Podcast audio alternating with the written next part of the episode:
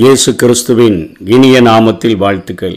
எரேமியா தீர்க்கதரிசியின் புஸ்தகம் 5ஆவது அதிகாரம் 30ஆம் வசனம் 31ஆவது வசனத்தை நாம் தியானிக்கப் போகிறோம். திகைத்து திடுக்கிடத்தக்க காரியம் தேசத்திலே நடந்து வருகிறது. தீர்க்கதரிசிகள் கள்ள தீர்க்க தரிசனம் சொல்லுகிறார்கள், ஆசாரியர்கள் அவர்கள் மூலமாய் ஆளுகிறார்கள். இப்படி இருப்பது என் ஜனத்துக்கு பிரியமாயிருக்கிறது, ஆனாலும் முடிவிலே என்ன செய்வீர்கள் என்கிற ஒரு கேள்வியோடு கூட இந்த அதிகாரத்தை எரேமியா முடிக்கிறதை பார்க்கிறோம். ஆனாலும் முடிவிலே என்ன செய்வீர்கள் என்கிற ஒரு காரியத்தை கேட்கிறார். திகைத்து திடுக்கிடத்தக்க காரியம் என்று சொல்லி எரேமியா ஆண்டவருடைய பார்வையை தனக்குள்ளே வாங்கி கொண்டவராக தேசத்தை எட்டி பார்க்கும் பொழுது, இந்த அதிகாரங்கள் முந்தின அதிகாரங்களில் சொல்லப்பட்ட அநேக பாவங்களை பார்க்கிறோம். உயர்ந்த மேடுகளில் பச்சையான மரத்தின் கீழே அநேக பாவங்களை செய்கிறார்கள். குழந்தைகளை தீக்கி பலியாக்குகிறார்கள். வெச்சார பாவங்கள், வேசித்தன பாவங்கள், இப்படி அநேக அக்கிரமங்களை செய்து இந்த அதிகாரத்திலும் கூட சத்தியத்தை தேடாதபடி நியாயத்தை செய்யாதபடி வாழ்கிறவர்கள், முகத்தை கண்மலையைப் போல கடினமாக்கி கொள்ளுகிறவர்கள், அடுத்தவர்களுடைய மனைவியின் பின்பாக கனைத்து செல்கிறது போல காரியங்களை செய்கிறவர்கள், இப்படிப்பட்ட பாவங்கள் பெருகி இருக்கிற இந்த நாட்களில், கடைசி நாட்களில் கொடிய காலங்கள் வருமென்று அறிவாயாக எல்லா ஜனங்களும் தற்பிரியராக இருப்பாங்க, பணப்பிரியராக இருப்பாங்க, வீம்புக்காரர்களாக இருப்பாங்க, அடிக்கிறவர்களா, இழிவான ஆதாயத்தை இச்சிக்கிறவங்களா, இப்படின்னு அநேக பட்டியலை அங்கே பவுல் குறிப்பிடுகிறாரே. அப்படிப்பட்ட ஒரு தேசத்தில் தானே நம்ம வாழ்ந்து கொண்டிருக்கிறோம். எரேமியாவின் நாட்களிலும் அவர் தேசத்தை எட்டி பார்த்து ஆண்டவரே சொல்கிறாரு, நீங்கள் திரிஞ்சு அலைஞ்சு பாருங்கப்பா, ஒரே ஒரு ஆள், ஒரே ஒரு சத்தியத்தை நேசித்து நியாயத்தை பேசுகிற ஒரு ஆளை கண்டுபிடிச்சா கூட நான் அழிக்க மாட்டேன். ஏன்னா சோதம் குமரவை விட மோசமாக வந்துருச்சு. ஏன்னா ஆபிரகாமாவது 10ஓட வாங்கி பதிலை பெற்று நின்று கொண்டார். இங்கே ஒரு ஆள் இருந்தால் கூட நான் அழிக்க மாட்டேன், மன்னிப்பு தருகிறேன் என்று சொல்லுகிறார். அவ்வளவு மோசமான நிலைமையில் அந்த தேசம் இருக்கும் பொழுது அங்கே என்ன நடக்குது? 3 காரியங்கள் நடக்குது. தீர்க்கதரிசிகள் கள்ள தீர்க்க தரிசனம் சொல்லுகிறார்கள். என்ன சொல்கிறாங்க? உங்கள் மேலே பட்டயம் வருவதில்லை, உங்கள் மேலே பஞ்சம் வருவதில்லை, உங்கள் வாழ்க்கையில் சமாதானமாக இருக்கும். ஏன்னா ஆலயத்துக்கு சரியாக வந்துடுறீங்க, கொடுக்க வேண்டிய சடங்காச்சாரங்கள் பலிகளை சரியாக செலுத்திடுறீங்க, காணிக்கைகளை கரெக்டாக படைச்சிட்டு போயிடுறீங்க, தவறாமல் 2 மணி நேரம் ஆராதனைனா 2 மணி நேரம் சரியாக ஆராதனைக்கு வந்து என்னென்ன காரியங்களை சடங்காச்சாரமாக நிறைவேற்றணுமோ அதை நீங்கள் சரியாய் செய்து விடுகிறபடியினால் அவர்கள் சொல்கிறாங்க, உங்கள் வாழ்க்கையில் பட்டயம் வராது, உங்கள் வாழ்க்கையில் பஞ்சம் வராது, உங்கள் வாழ்க்கையில் சமாதானம் இருக்கும்னு சொல்லி இன்றைக்கும் இதே காரியத்தை நம்முடைய வாழ்கிற சமுதாயத்தில் நோக்கி பார்ப்போம். எழுப்புதல்னு நம்ம நினைக்கிறோம், திரள் திரளாய் ஜனங்கள் வருகிறார்கள் என்று நினைக்கிறோம். அவர்கள் அநேக வியாதிகள், அநேக கொள்ளை நோய்கள், அநேக பிரச்சனைகள், அநேக போராட்டங்கள் வருகிறதேன்னு சொல்லிதான் கண்ணீர் வடித்து தேவனுடைய சன்னிதானத்துக்கு வருகிறார்களே ஒழிய, தங்களுடைய பாவங்களுக்காக, மீறுதல்களுக்காக, தங்களுடைய பரிசுத்தத்துக்காக கதறுகிறவர்களை இன்னைக்கு நம்ம பார்க்க முடியல.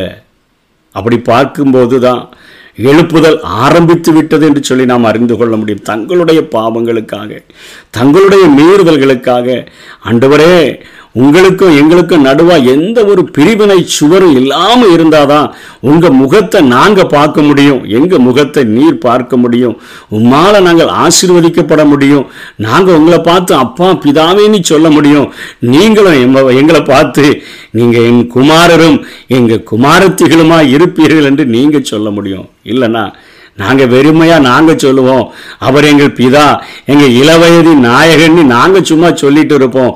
ஆனால் நீங்கள் சொல்லுவீங்க, இது என் ஜனமல்ல என்று சொல்லுவீங்க. ஆண்டவர், அவ்வளோ ஒரு பரிதாபமான நிலைமை. தீர்க்கதரிசிகள் கள்ள தீர்க்க தரிசனம் சொல்லுகிறார்கள். பாவத்தை பாவமாய் சொல்லுகிற ஆட்கள் அன்னைக்கு எரேமியாவினுடைய காலத்திலும் இல்லை. ராஜாக்களை திருப்திப்படுத்தணும், ஆசாரியர்களை திருப்திப்படுத்தணும், மேய்ப்பர்களை திருப்திப்படுத்தணும், ஜனங்களை திருப்திப்படுத்தணும்.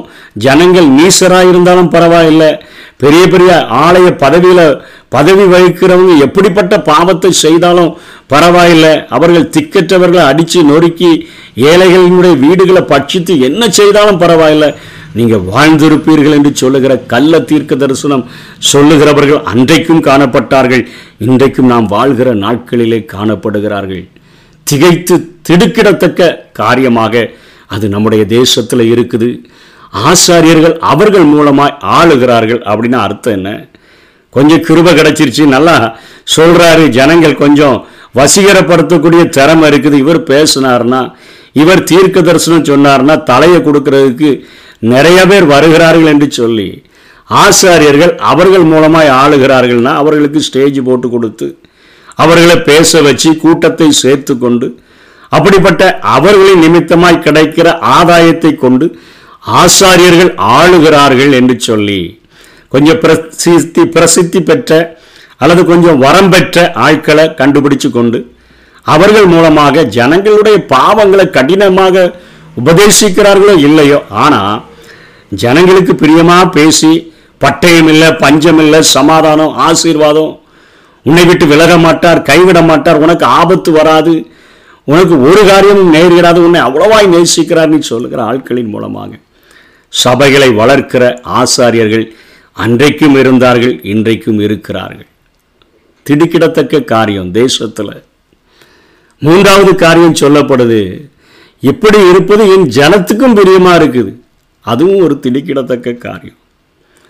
ஆண்டவுடைய முகத்தை பார்க்க முடியலையே, ஆண்டவுடைய சத்தத்தை கேட்க முடியலையே, அவர் தருகிற மீட்பை பெற முடியலையே, எவனுடைய மீறுதல் மன்னிக்கப்பட்டதோ எவனுடைய பாவம் மூடப்பட்டதோ அவன்தான பாக்கியவான், எவனுடைய அக்கிரமத்தை கர்த்தர் எண்ணாது இருக்கிறாரோ எவனுடைய ஆவியில் கபடமல்லாது இருக்கிறதோ அவன்தான பாக்கியவான். ஆனால் எங்கே பாவத்தெல்லாம் மறைச்சி வைக்கிறதுனால அடக்கி வைத்த மட்டும் நித்தம் எங்கள் கதறுதலினால எங்கள் எலும்புகள் உயர்ந்து போக தானே செய்யுது.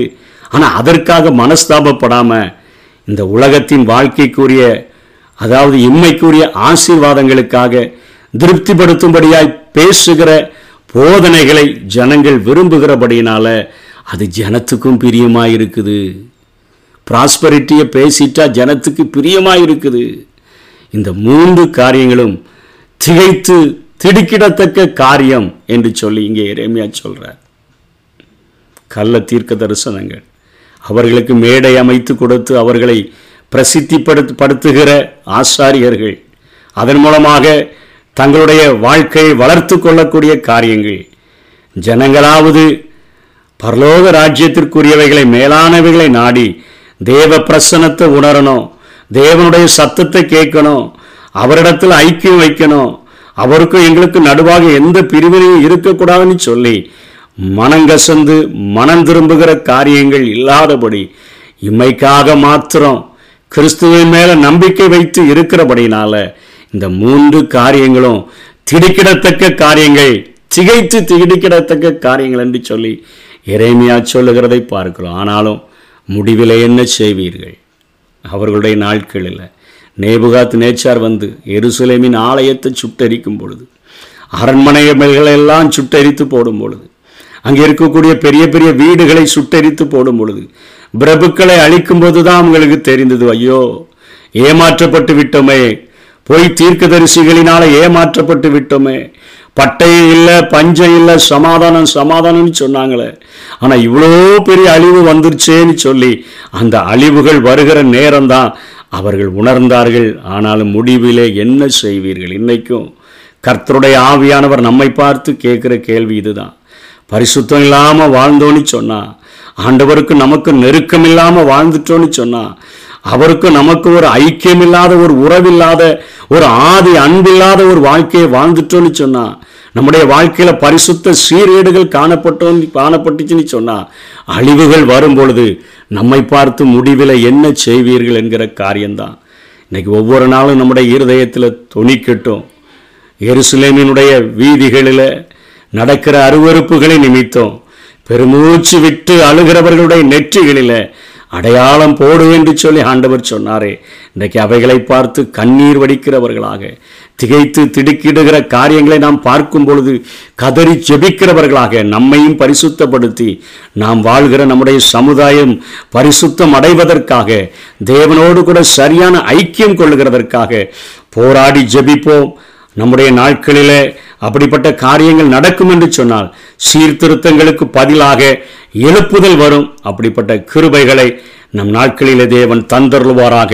ஆமே. என் ஜனமே மனம் திரும்பு, இயேசுவிடம் ஓடி வா. என் ஜனமே மனம் திரும்பு, இயேசுவிடம் ஓடி வா. இறுதி காலம் வந்தாச்சு, இன்னமும் தாமதம்